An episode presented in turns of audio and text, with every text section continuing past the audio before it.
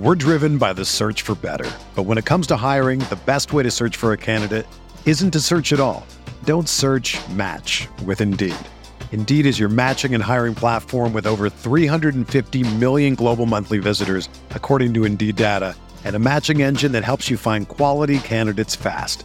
Ditch the busy work. Use Indeed for scheduling, screening, and messaging so you can connect with candidates faster.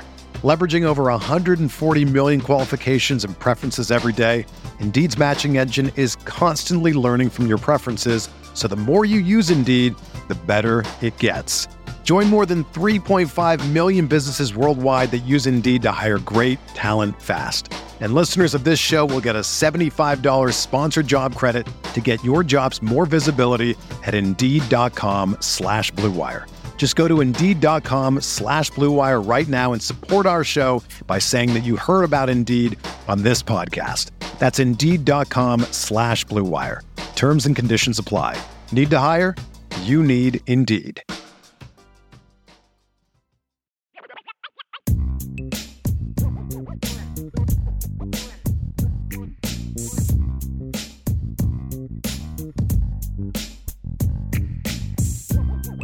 IB Nation Sports Talk. We're up and rolling along with Vince D'Addario, Sean Stiers. It is the post Buckeye apocalypse, the Bucknuts apocalypse. I, I don't know.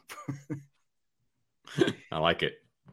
Here we are. It, it hasn't even been 48 hours. I was just thinking about that. And it's like, it seems like it's already, seems like it's been longer than that to me, and I'm sure uh, you know a lot of other people are uh, are feeling it even more so. But obvious uh, heartbreak, disappointment, whatever you want to call it.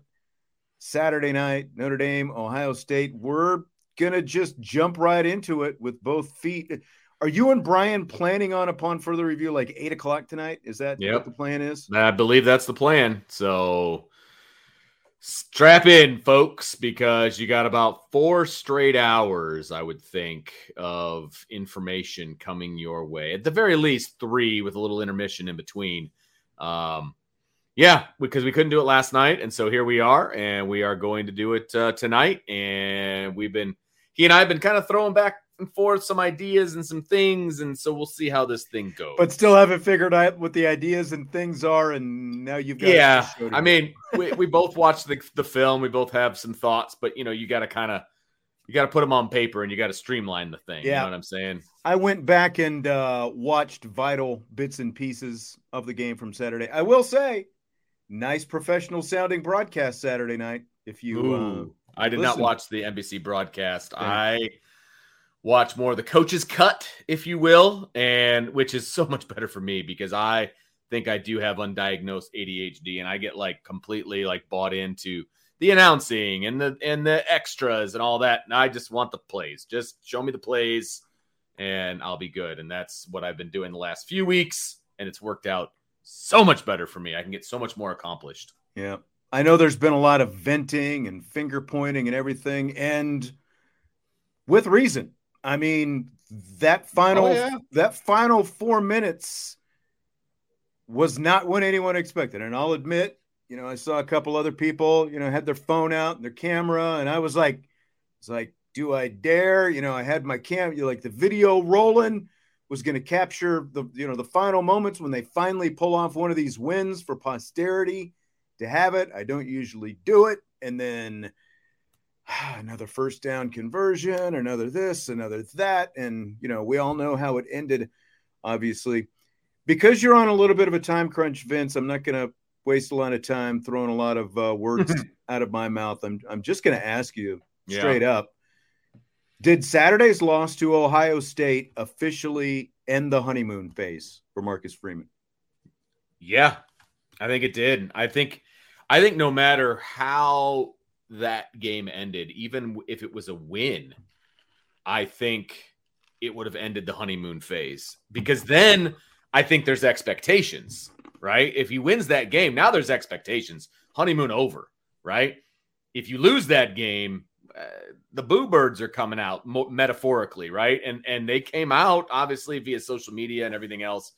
Um, there there were even people taking shots at us like we had a lot to do with the game. You know what I mean? And it's like, well, that's what happens. It's I know, like and everyone everyone gets the there's just flamethrowers torching yeah. everybody when you have a loss like it's, that. It, it Especially if there's alcohol involved, which well, was, you know, for a lot yeah, of people. That's a good call. So you know, it's funny to me though. You know, there there's plenty of blame to go around. Okay, and, and the answer to your question is yes, it's over. Period right? And there's plenty of blame to go around. The vitriol from Irish fans is was palpable on Saturday night and again in all day tomorrow or all day yesterday, excuse me, on Sunday. 3 seconds. 3 seconds is the difference between complete vitriol and complete elation. Those same people that are out there with the flamethrower would have been out there with the ticker tape if they make one stop. They make one stop. No, it's true because you know what I mean. It would and it would gloss everything over. And, yes, it would. You know, look, that's what happens, right? Because we talk about well, is this as big a you know we talked last week? This is as big a game since whenever. How big is this game? What happens is we always gloss over the victories that they do have against the good teams. Oh, Oklahoma wasn't that big overall in in 2012. By the way, apparently a Bucknuts fan, you know, listening to Countdown and not understanding the context of what we were talking about.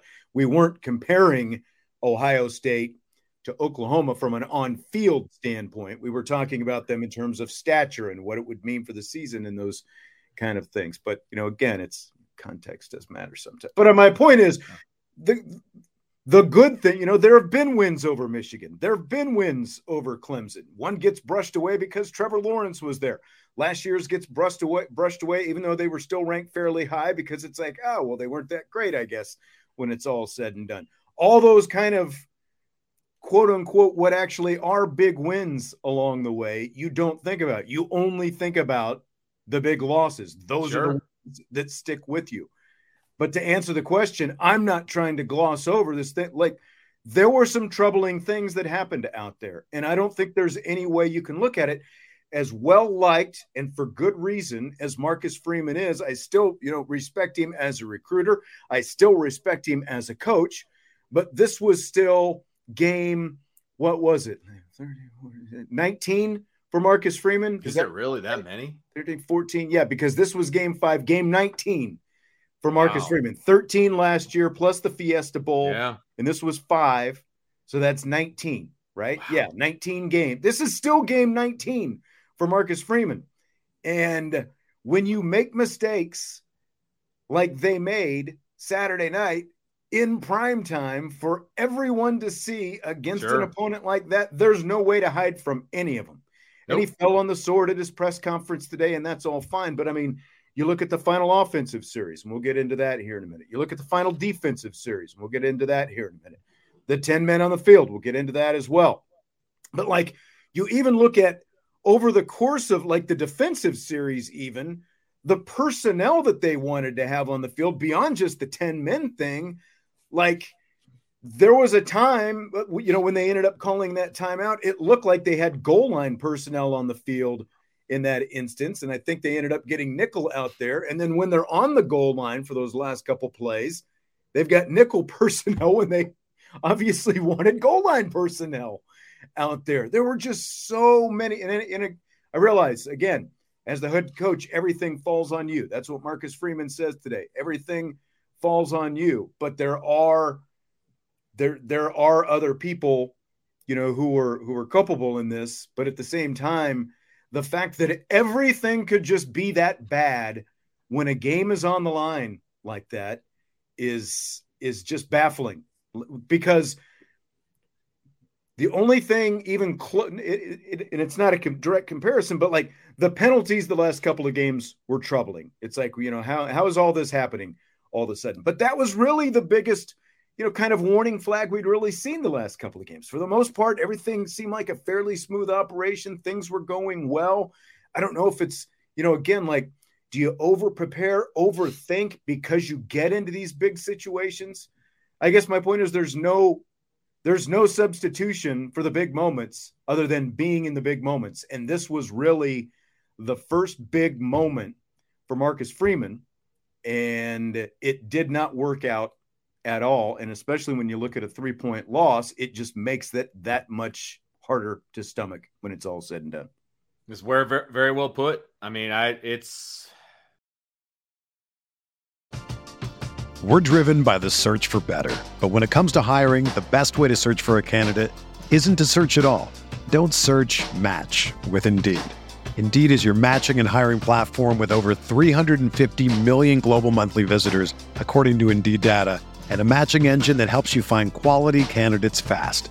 Ditch the busy work. Use Indeed for scheduling, screening, and messaging so you can connect with candidates faster. Leveraging over 140 million qualifications and preferences every day, Indeed's matching engine is constantly learning from your preferences, so the more you use Indeed, the better it gets. Join more than 3.5 million businesses worldwide that use Indeed to hire great talent fast. And listeners of this show will get a $75 sponsored job credit to get your jobs more visibility at Indeed.com slash BlueWire. Just go to Indeed.com slash BlueWire right now and support our show by saying that you heard about Indeed on this podcast. That's Indeed.com slash BlueWire. Terms and conditions apply. Need to hire? You need Indeed. When you need mealtime inspiration, it's worth shopping Kroger, where you'll find over 30,000 mouthwatering choices that excite your inner foodie. And no matter what tasty choice you make, you'll enjoy our everyday low prices, plus extra ways to save, like digital coupons worth over $600 each week. You can also save up to $1 off per gallon at the pump with fuel points. More savings and more inspiring flavors make shopping Kroger worth it every time. Kroger, fresh for everyone. Fuel restrictions apply. It's very hard to stomach. The entire the entire situation is very hard to stomach because you know when Notre Dame gets the ball with four minutes to go, you're feeling pretty stinking good about Notre Dame's chances. And I know we're going to talk about this, and so I don't want to you know go too deep into it, but at the same time, there there were mistakes that were made that were inexcusable. Right. And the te- the ten men thing is inexcusable you know, and and especially twice. Twice, and look, exactly. He, he had different explanations, and again, we'll get to that here in a second. But he fell on the sword for the you know for whoever's responsibility it was because well, it's not the head co- go around on that. I'm, but I'm saying there there there are there's there's one or two we don't know exactly who there's one or two people who are responsible for making sure that the right personnel is on the field. It starts with a position coach right? When you're lacking sure. a defensive lineman, it starts with Al Washington. Now, there's got to be somebody else up in the booth who's counting guys out there. Someone sure. had to see it the play before that. You know, well, they were in a they were in a freaking timeout. Right. They were in a timeout. And so whatever defensive it's like call, coming out of a timeout and needing to burn another timeout. Right. You know, whatever defensive call you made in the huddle, because the entire defense is in that huddle. Right. Enti- not just the 10 or 11 guys that are on the field. The entire defense is in that huddle. So the blame game goes like this in this order the player who's supposed to be out there, the position coach, the coordinator, the head coach. That's the order of the blame for me. And yes, whoever the player was supposed to be, there's some blame to go there because right. you got to know what package you're supposed to be in. Who do we blame when there's one guy missing on the extra point? When he comes running out late, it's the player. He's not paying attention. Some of the blame has to go to the player. The vast majority of the blame goes to the guys who are actually getting paid to be out there, and that's the coaching staff, right? So right. that's the order for me player, position coach, coordinator, head coach. I can't believe nobody caught the fact that and, and fixed the fact that they had 10 guys on the field. Right. Anthony says the 10 men debacle to me could give pause to the coach's decision making in high stress situations. Jeff says this is what comes with hiring someone with no head coach experience at all for not only a head coach job, but for the magnitude of the head coach job. I mean, this is essentially what you worry about, right? When you talk about yeah, about but not 19 games in. He's got 19 games of experience. Yeah, but still, 19 games nah. is still like, like think you know, about Brian Kelly. And we've talked about this before. Nobody gave a damn about what what mistakes Brian Kelly was making for 15 years or whatever it was, you know, 10, 12 years at Grand Valley State and even at Central Michigan and to some extent at Cincinnati before he got to Notre Dame. Nobody cared, right? But as soon as you get to a place like Notre Dame, Ohio State, Michigan, Alabama, Texas, USC, go down the list of the high profile programs, that's that's when every mistake is like there, there's someone with a tally mark and they matter a heck of a lot more when you make them at those kind of places. I agree with that. You know, but there's no excuse. I don't care where you are to have 10 guys on the field in that situation. Oh, I agree. I agree. I, I, I would have hammered again, he has to take responsibility for, for, it as the head coach. hundred percent. But that, but you, you know, because you've coached, you've been a position coach, you've been a coordinator, you've been a head coach, you've had all these different positions. You know whose responsibility it is, and it's not the head coach to make sure that. Well, that's true. That there, I mean, that, that there are eleven guys out there. The he head gets coach, the blame. Yeah, yeah. The head coach is right. is making bigger macro decisions in Correct. terms of of what's going to happen the, the responsibility lies with the guys under him. Take care of your job. You do your job. I'm doing my job over here. And my job is to make these big picture decisions. Right. Your job as the assistant coaches are to make sure that the right people are on the field at the right time. Right. Uh, that I agree with completely. Like I, I, I blame Marcus Freeman because he's the head coach. I mean, it's right because you have to because you have to. Coach. Right. Right. Hundred percent. But at the end of the day, he's not the one out there counting players. I mean, that's that's not his that's right. not his responsibility in that moment, you know, but it is his responsibility because he gave those guys the responsibility, right? That's kind of yeah. how that goes. But it's here's, still inexcusable. Inexcusable. Here's my follow up for you because, you know, kind of going to what Jeff says. You hired a, an inexperienced head coach. You knew that there were going to be some mistakes made along the way. Last year, the mistakes were losing inexplicable inexplicable games to Marshall and Stanford. Sure. And as we've talked about since then, Marcus Freeman has done a really good job of being introspective, learning, you know, like today to the 10 men on the field thing specifically said, Hey, we've got to have some kind of signal, you know, to the guys on the field so that if if we're counting and there's not 10 guys, they got to know just jump off sides, you know, do something to stop play, you know, so that so that it gives us an opportunity. So again, fallback. But but my question is if the learning curve goes from losing to Marshall and Stanford in year one to you make, granted, some big crucial mistakes in a high profile game in year two. Can you live with that? Like ultimately, you know, this this this this coach is still learning as he goes. Can you live with that if you're taking care of the business in in those games like Stanford and Marshall that you had no business losing but you're losing a close game as as hard as it is to stomach in the moment and as hard as it is for everyone to swallow can you live with that as a growth step i guess in year 2 as this head coach goes forward? I mean when you put it like that the arrow still is like this. I mean it's still it's still pointed up. I mean if that's if you're if you're going to compare a loss to stanford or a loss to marshall in the manner in which they lost those two games to a narrow loss to a top 10 team or, you know, whatever they are, then yeah, I mean, I, I guess you can live with that, but it can't continue to happen. And we right. said, you know, we, we said coming into the and that's my point. Show, like, if yeah. you know, assuming he's still learning as he goes, right. and he's right. correcting these mistakes as he goes. Which again, okay, now we heard about this plan to have a signal. Okay, whatever, if that ever comes up again. But God, I hope not. I know, right? I mean, it, there's no, in my opinion, there's no moral victory here. Like th- this, this was a team. That oh, I know. And I, I listened to your game. post, and, and, Yeah. and it's. I'm not trying to pose this as some sort of moral victory by Right, any means. right, I'm not right. saying they played close, and that's that should be accepted. I'm just saying this is still a head coach in Game 20. He hasn't even coached two full seasons. I give you that. And so if that's if that's the growth, assuming he takes care of business against every team he's supposed to take care of business with the rest of the season, even if that means a split with USC and Clemson and you're 10 and 2 at the end of the season and that is the biggest misstep like is that you know again like is is that an acceptable growth curve for Marcus Freeman as a young head coach We, we said coming into the year, 10 and 2 is the floor, right? Well, if that's the floor, that's still in the house that you built, right? But it's the floor. I think I would still be disappointed at 10 and 2. You still got a lot of football left to play. And if you only lose one game, you know, that's that's 10 and 2. And that's kind of scary right now. You know what I mean? And it, it's hard to say. Do I still think that Marcus Freeman is a work in progress? Yeah. I mean, he's he's not Nick Saban yet. Like that's not who he is yet. And that can be very frustrating to fans, especially when Notre Dame played the way they played and had and uh, you know appeared to have that game in hand, right?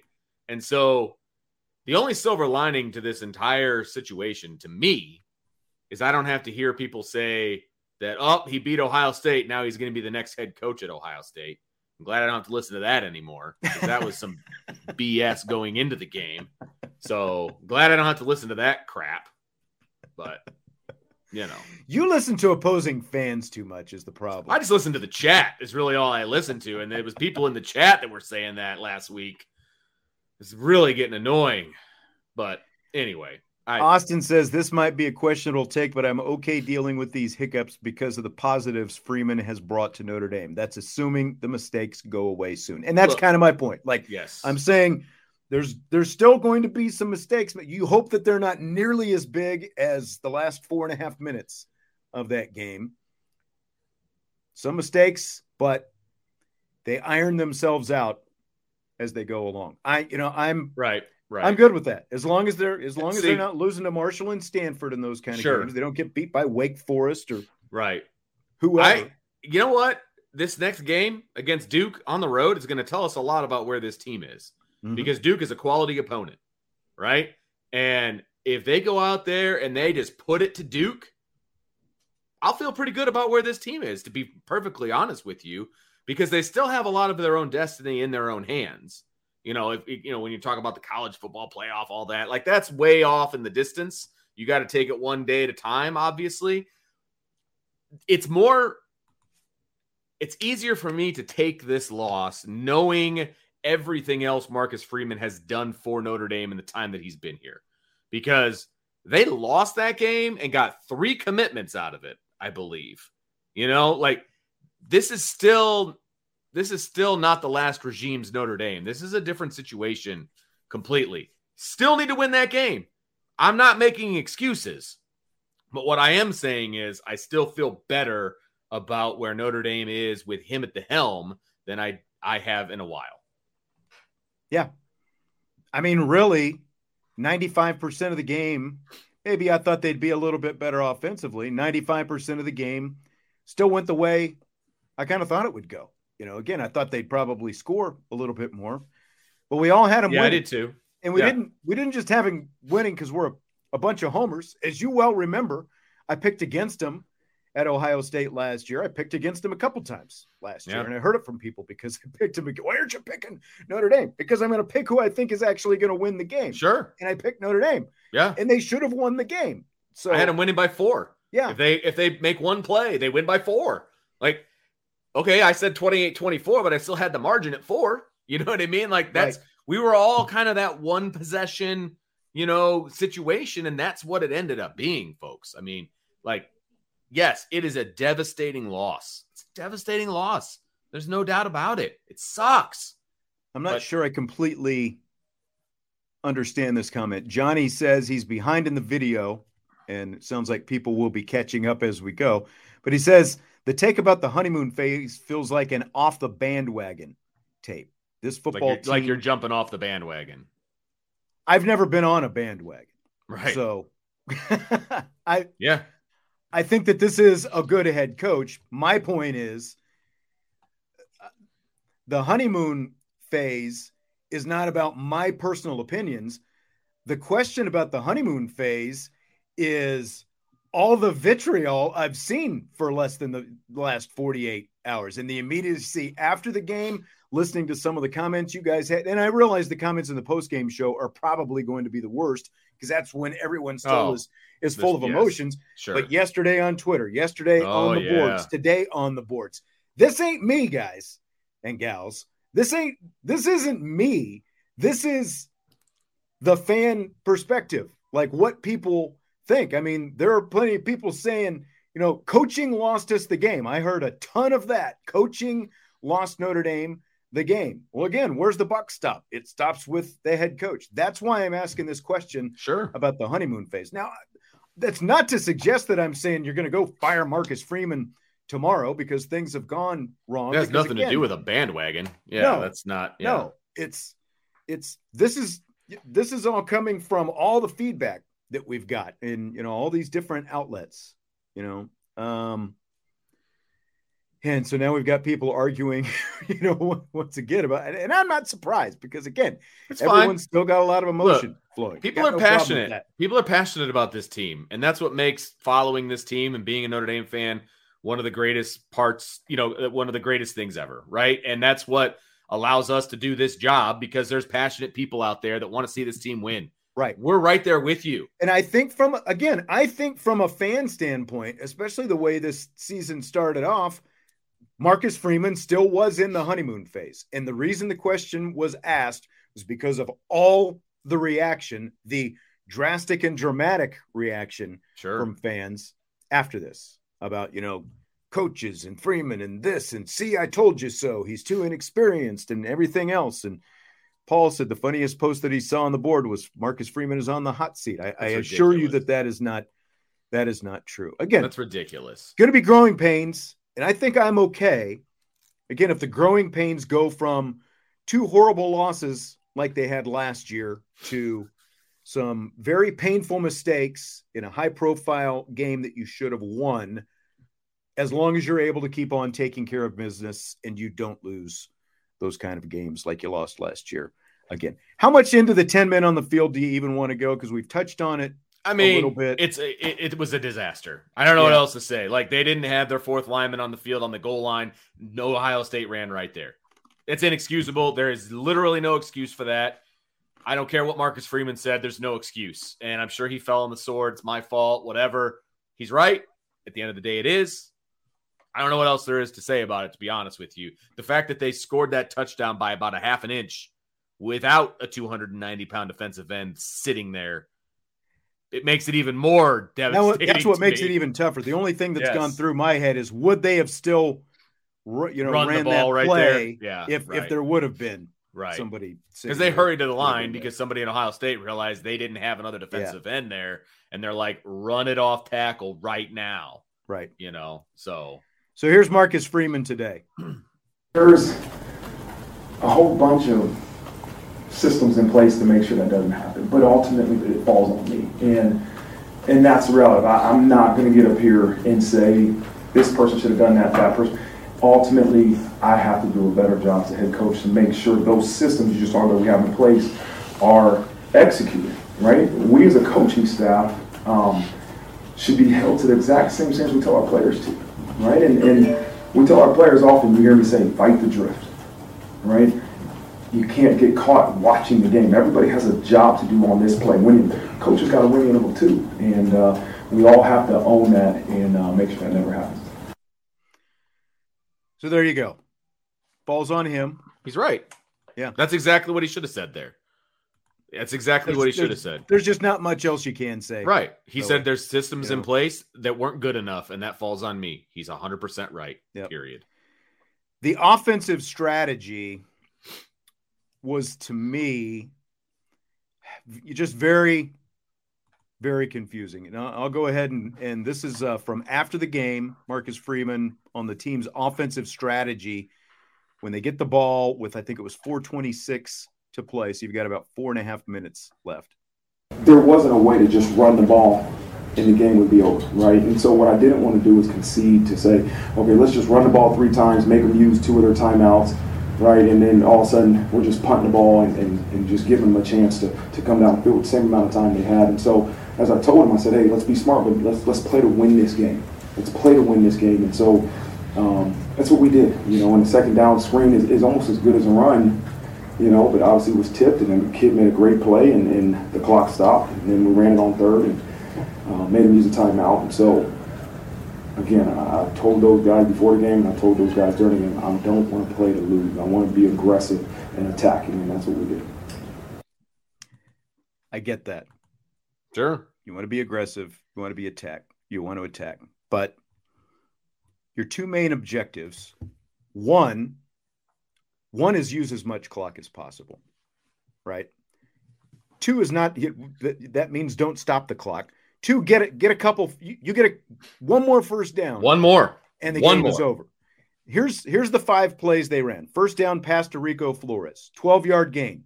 It's like I remember they Hartman dropped back to pass on that that first play, and I'm like, oh, they're passing. and it was an easy catch. You know, they were playing right off.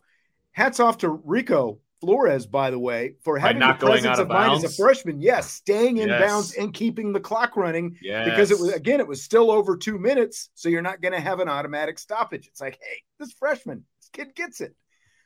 So then now it's first and 10. Play number two. Audric Estime runs for 11 yards, right up the gut at the heart of the Ohio State defense, I think is kind of what Todd Blackledge termed it. And then inexplicably, Audric goes to the sideline, never to be seen again. Third down, Hartman gets stuffed on the loss. Ford and Love are in the backfield with him, two backs back there. He was going to hand it to Love. He ends up eating it because he sees um, Pressure. Tuimoloau, or however you say his name, TJ, coming at him. So he eats it. Fisher down blocks. It was just a.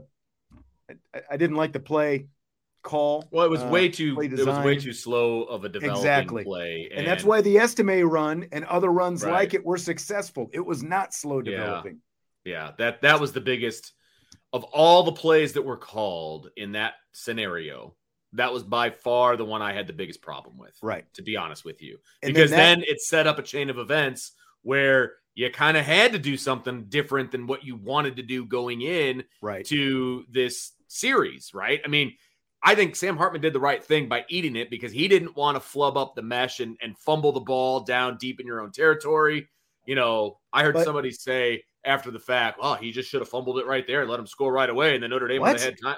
Like, stop talking. Somebody Like- actually said that, like Yeah. because because you know that Ohio State's going to score 18 Right. plays from now. Right. You know, so you- so stupid. That's yes. so, anyway. Anyway, um, that was the biggest issue because they lost yards there, and so they call a screen pass, right? And I, you, you were kind of going through it. Obviously, the next play is the screen pass that gets knocked down, almost intercepted. right. Look, And then the last play, they're in third and 15, and they basically finally do concede, and they just hand it to Gi'Bran Right. Payne, who rushes for three yards, and then they punt. But Right. Ohio State called the timeout. I wanted to make sure I mentioned the points. Ohio State called the timeout after the Sam Hartman tackle for loss. smart play.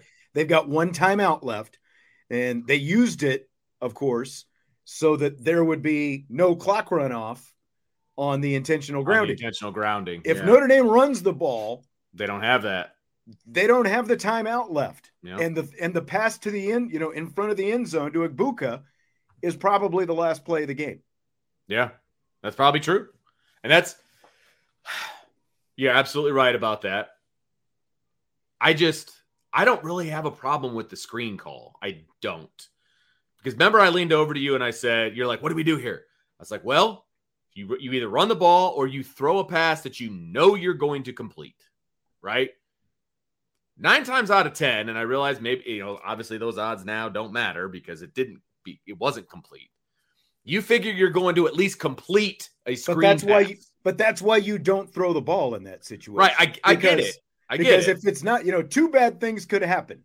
And right, Lou, one of them almost did, and the other did. Right.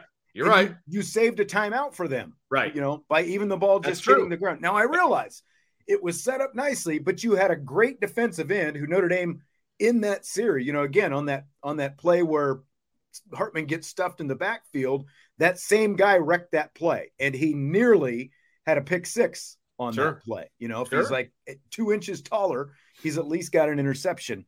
Right. And that's why you don't run that play. That's why this team is built for the dude with the with the massive biceps, you know, who was wearing the tank top on TV on Friday. Audric Estime. I get it. I and the fact it. that he ran for 11 yards on first down in closing time, that's what Audric Estime is here to do. He is here to close out games like this. He just gained 11 yards and gave you a first down. I'm going right back to him with the same play. And I don't I don't care how Ohio State is lined up. I'm going right back to him the play after that, after he just gained 11 yards and took four defenders with him to get those 11 yards. Ohio State was gassed up the middle, and Lou Holtz was right, and we'll get to that in rapid fire.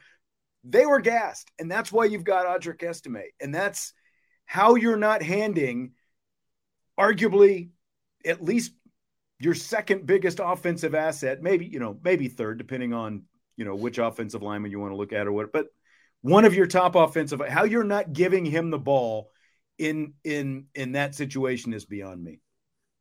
I get where you're coming from. I still don't have a problem with the play.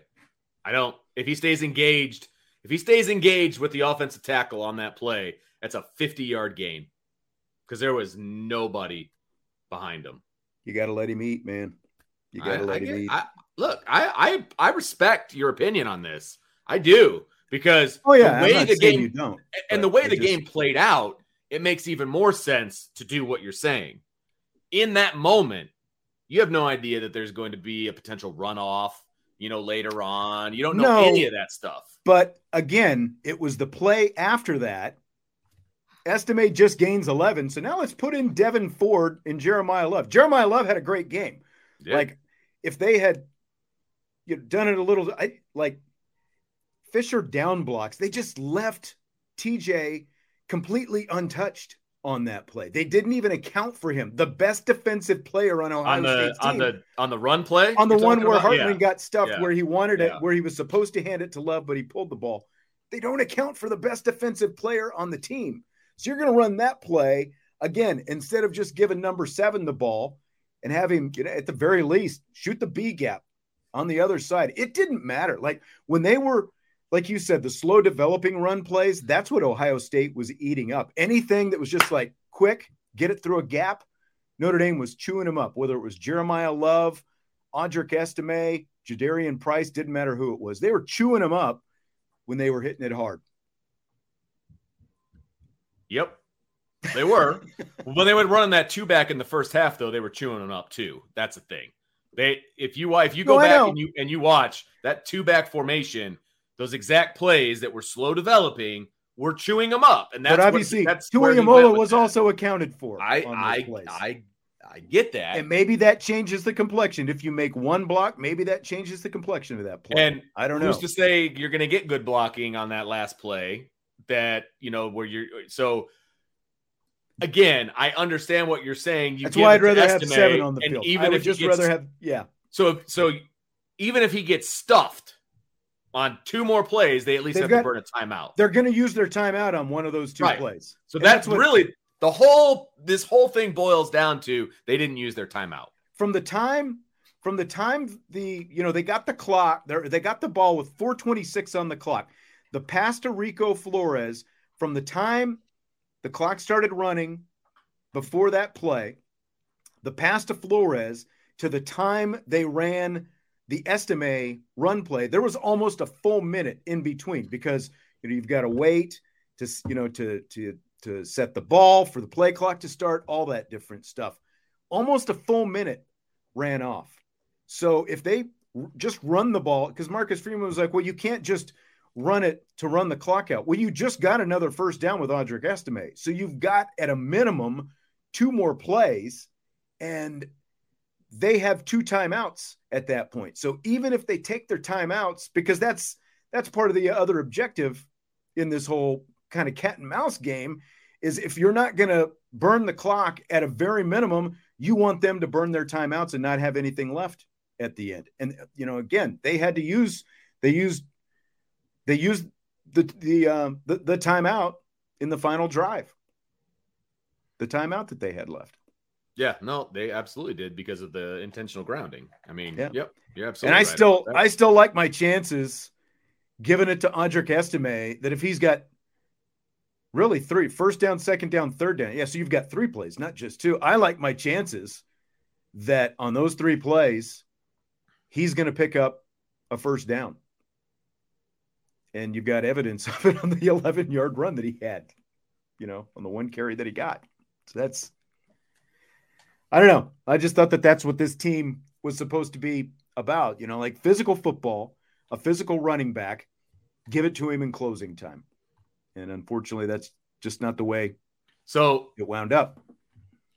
Ohio State takes a timeout with two minutes and 28 seconds to go on second and 15, right? right? So you've got, let's say you run another run play, take four seconds off the clock. Let's say it gets stuffed. You run four seconds off the clock. They take another timeout. Now it's 224. Right. Right. You're basically giving them the ball back with the exact same amount of time. Because except then you, except, except they have got timeout. no timeouts remaining. So right. the whole this, this, whole thing boils down to they would have had to use their last timeout, right? Correct. Correct. But then they would have called different plays. They would have done different things with the different time and the. So I mean, I get it. You're you're. I would much rather have them starting their drive with no timeouts than with timeouts. You're right. You can't guarantee that. that. everything is going to play out right exactly. Because if they what, don't get a first what we down, do know is McCord got pressured and had right. to throw the ball away, right, and intentionally grounded the ball. Yeah, we know that. Right.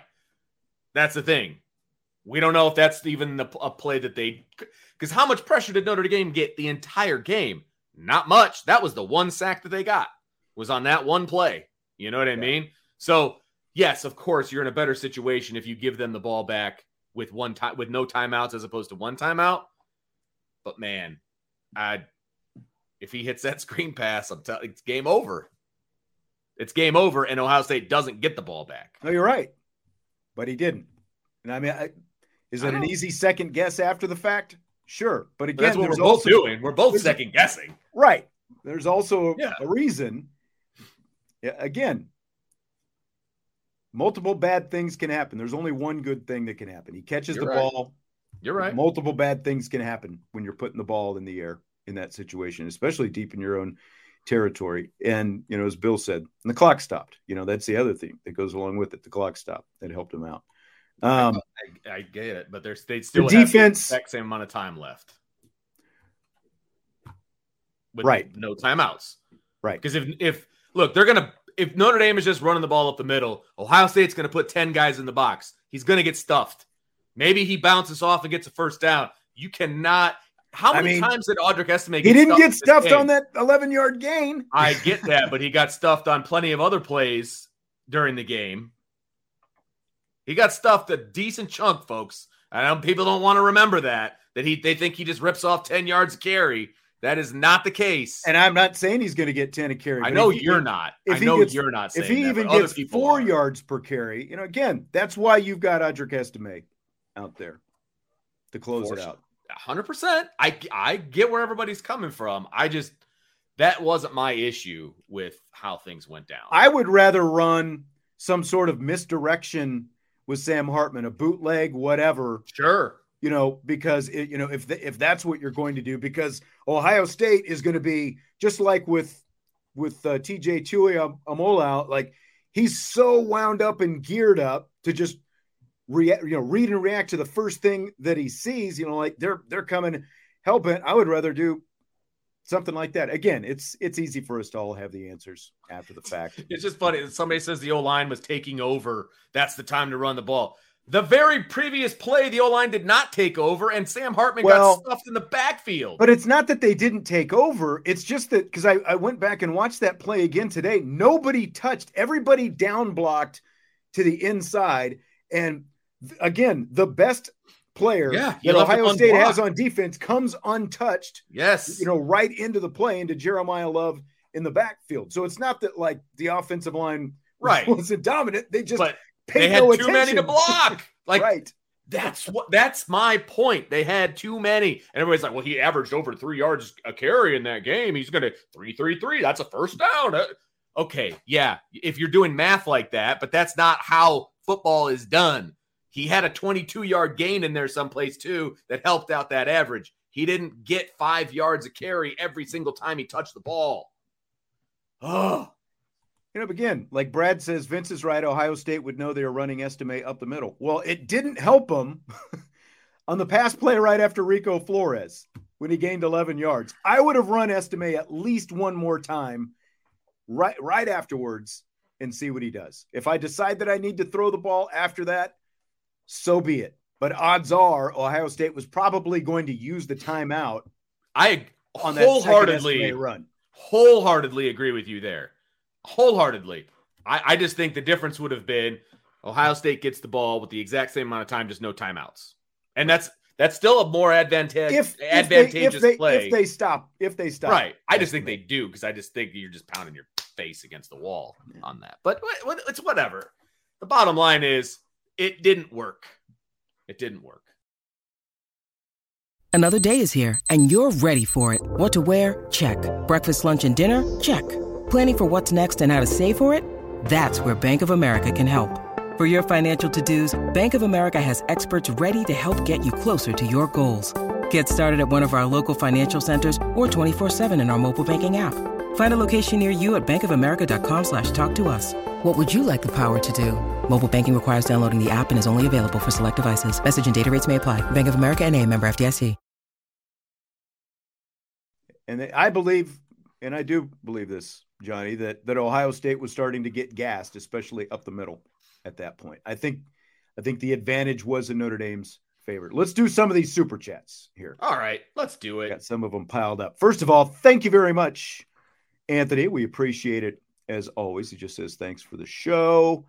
Paul, thank you for your super chat. If there is such thing of PTND, I have it. I guess that's post traumatic Notre Dame disorder. Yeah, I mean I get that too. yeah. Um, Bill, just with a super chat, we appreciate Thanks, that as well. Greg with a super chat. Guys, this hurts. Stings worse than any major blowout loss I've witnessed in the past 20 plus years of Notre Dame fandom, but I still believe. Well, yeah, the close ones always hurt. Close ones always hurt worse. That's yeah. that's a given. I I've coached in blowouts both on the positive and the negative, and when it's on the negative, it's like once you get to like halftime, like can we just get this thing over with so I can go have a, a beer and a pizza? Like yep. this, there's you know, there's no doubt that the close games are always going to hurt more. This one felt almost identical for me, the way that October night in 2005 felt. Like that's that's where I was after that game. Like I just felt just deflated. You know what I mean? Not like I was pissed last year against Ohio State because I felt like, you know, they were they should have lost that game, but they could have won the way like they going into it, Ohio State was the better team. They should have won that game. But Notre Dame had so many opportunities that they just didn't take advantage of. And I was pissed. I was so pissed. By the way, Saturday I was just deflated. I just want to remind you of something, Vince, that I think I brought up at some point over the summer. It was in the off season before the season ever started. I believe in Audric Estime more than you do. I think that's obvious at this point. That's fair. that's okay. I think he's a great back. I just, you know. I do too. And if I've got a back who's averaging eight yards a carry, I think I would want to ride him when the game is on the line. Because uh, Chris says, play not to lose, run the ball three times into massive pressure front, play to win, go against tendency to make the first down you need, pick your poison. I mean, they did that with the first down pass. They needed one more first Flores. down. They needed one right, more. Right, right. I get what he's saying. It's I, like, do you, here, here's do you run, do you pass? Here's I don't think thing. you were just beating your head against the wall if you run Estime. No, I don't think so either. I, I think you're doing this. I think you're doing the the conservative thing at that point, which could have very well led them to victory. Here, here's here's my question. Let's say that that screen pass is caught. Gerad Parker's a freaking genius. Oh, absolutely. You know what I mean? That's the difference. Least, it's That's they're, the difference. they're at least probably around the 50 yard line. Oh, He's got a oh. wall of blockers out in front of him. My goodness. Absolutely. Yeah. Like he like that's the difference between you're a genius or you should have never been hired. Like you know, it's yep. just funny to me how that's the difference. Yep. One more super chat. Irish MP 78. Marcus Freeman and his staff need to live up to what he preaches. One play, one life. Execute, play to your full potential. Be the standard. Starts with you. He's not wrong. It's all it always starts with the coaches. Yeah.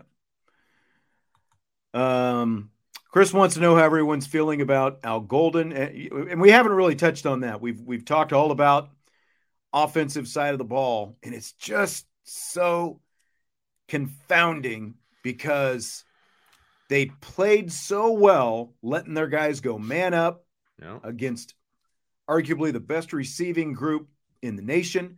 Their guys played so well. They got, even though they didn't get sacks, they got decent pressure. I mean, look at the intentional grounding play. There was sure. pressure there. There were pressures in other situations. But every time it, you know, third and 19 and other similar situations throughout the game,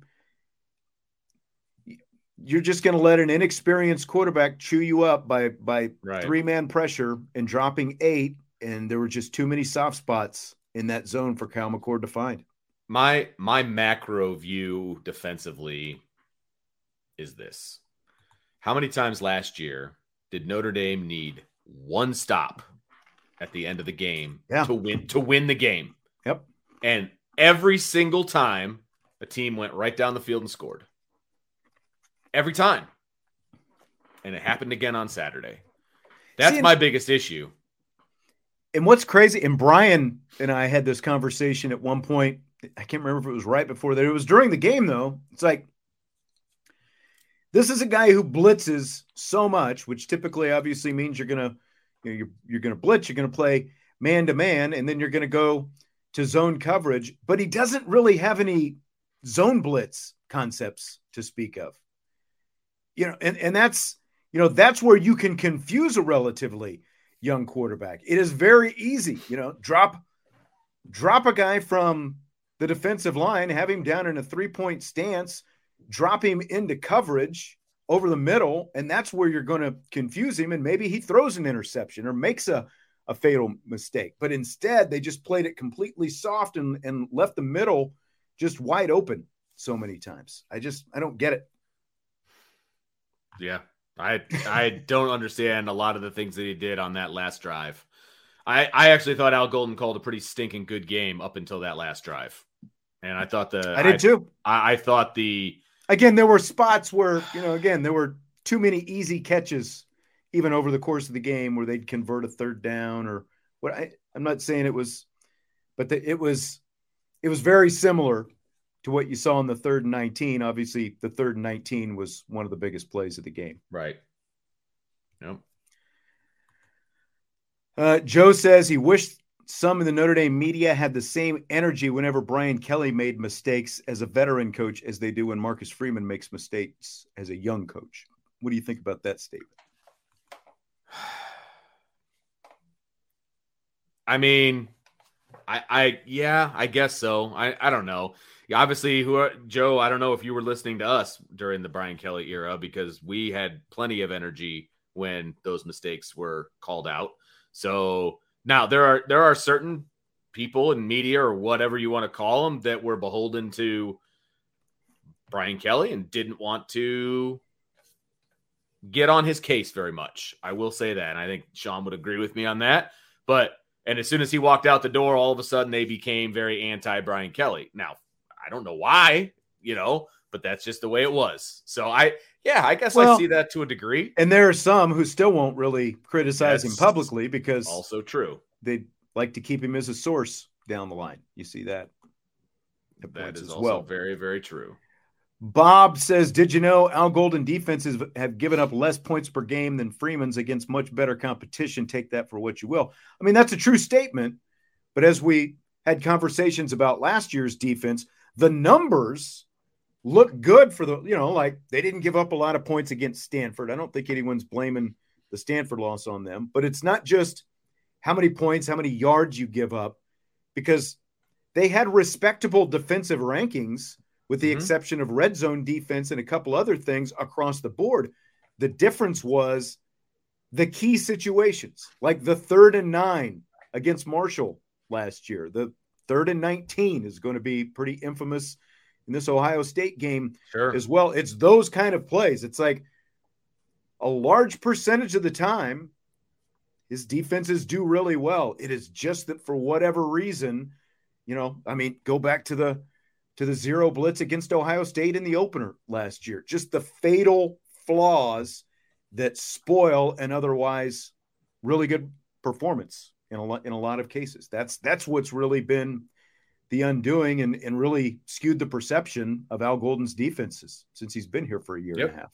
Exactly. Yep. Could not agree more on that. Dino Bambino 23, thanks for the super chat. He says, I'm not an Al Golden fan, but our defense won the game. Our offense fumbled the opportunity to close out the game. I'm over it. Onward to Duke. Okay. Yeah. I mean, I don't know if I agree with that completely because yeah, the offense didn't the, the offense didn't do their part in the 4-minute drill. Agree with that, right? But the defense had every opportunity to win that game on multiple occasions on that last drive dropped interception, um, you know, giving up certain plays, you know, fourth down and seven, third and 19. Like, yeah, the defense played really well until that last drive. There, there were opportunities that were not taken. They were not taken. Yeah. So Tommy's apparently I missed this question. I apologize earlier. Tommy says, since you brought it up, can I get my question answered? Intentional grounding equals loss of down question mark. They did lose yes, their down. And it was loss of down because Yes. it was second down Yep. on the play that that he threw the pass out of bounds, and then it was it was third down and it went to third down. on the next play. It was, second and 10. third and then 19 it was on the third and play. 19, Right. which we all know what happened on third and 19. Right. And so a loss of down means because there was a penalty, normally you get to replay that replay down. the down. Right. and they didn't have that opportunity to replay the down. And so it is a loss of down. and again, they counted as a sack, basically. because of how much time was left. There was 15 seconds at the time. There was Oh. supposed to be a 10 second runoff, but because they had a timeout, you can choose the option of using your timeout so you don't have to have the 10 second runoff. So, Yeah. had they not had that timeout remaining, which goes back to what we were talking about with the offense, then they've got five seconds and they've probably got one play and it's third and 19. So it's all it's it's pretty much touchdown or nothing at Yep. that point. And Dino clarified his uh his super chat or he, my my comment, I guess. He said the last drive should have never happened. That's what I'm saying. I get that, but football's a team sport. You got to pick each other up. I mean, you know, the offense didn't do their part. Defense had an opportunity. You know, it wasn't the offense fumbled and they scored on the fumble, and there was no chance for the defense to make a play. Defense could have made a play. Defense could have made a play. Yeah. They had a lot of opportunities to make Yes, they did.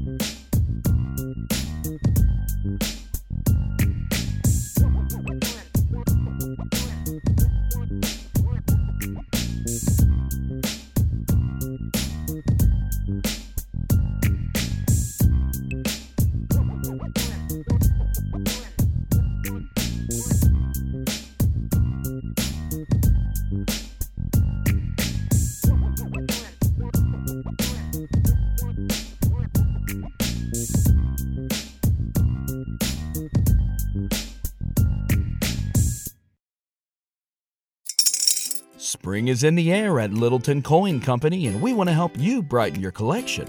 Visit us at littletoncoin.com all month long to enjoy 15% off your purchase. With a wide selection of coins, paper money, supplies, and more, Littleton Coin Company has something for every collector's taste. Use promo code SPRING at littletoncoin.com for 15% off your purchase all month long. Restrictions apply. Littleton Coin Company. Serving collectors since 1945.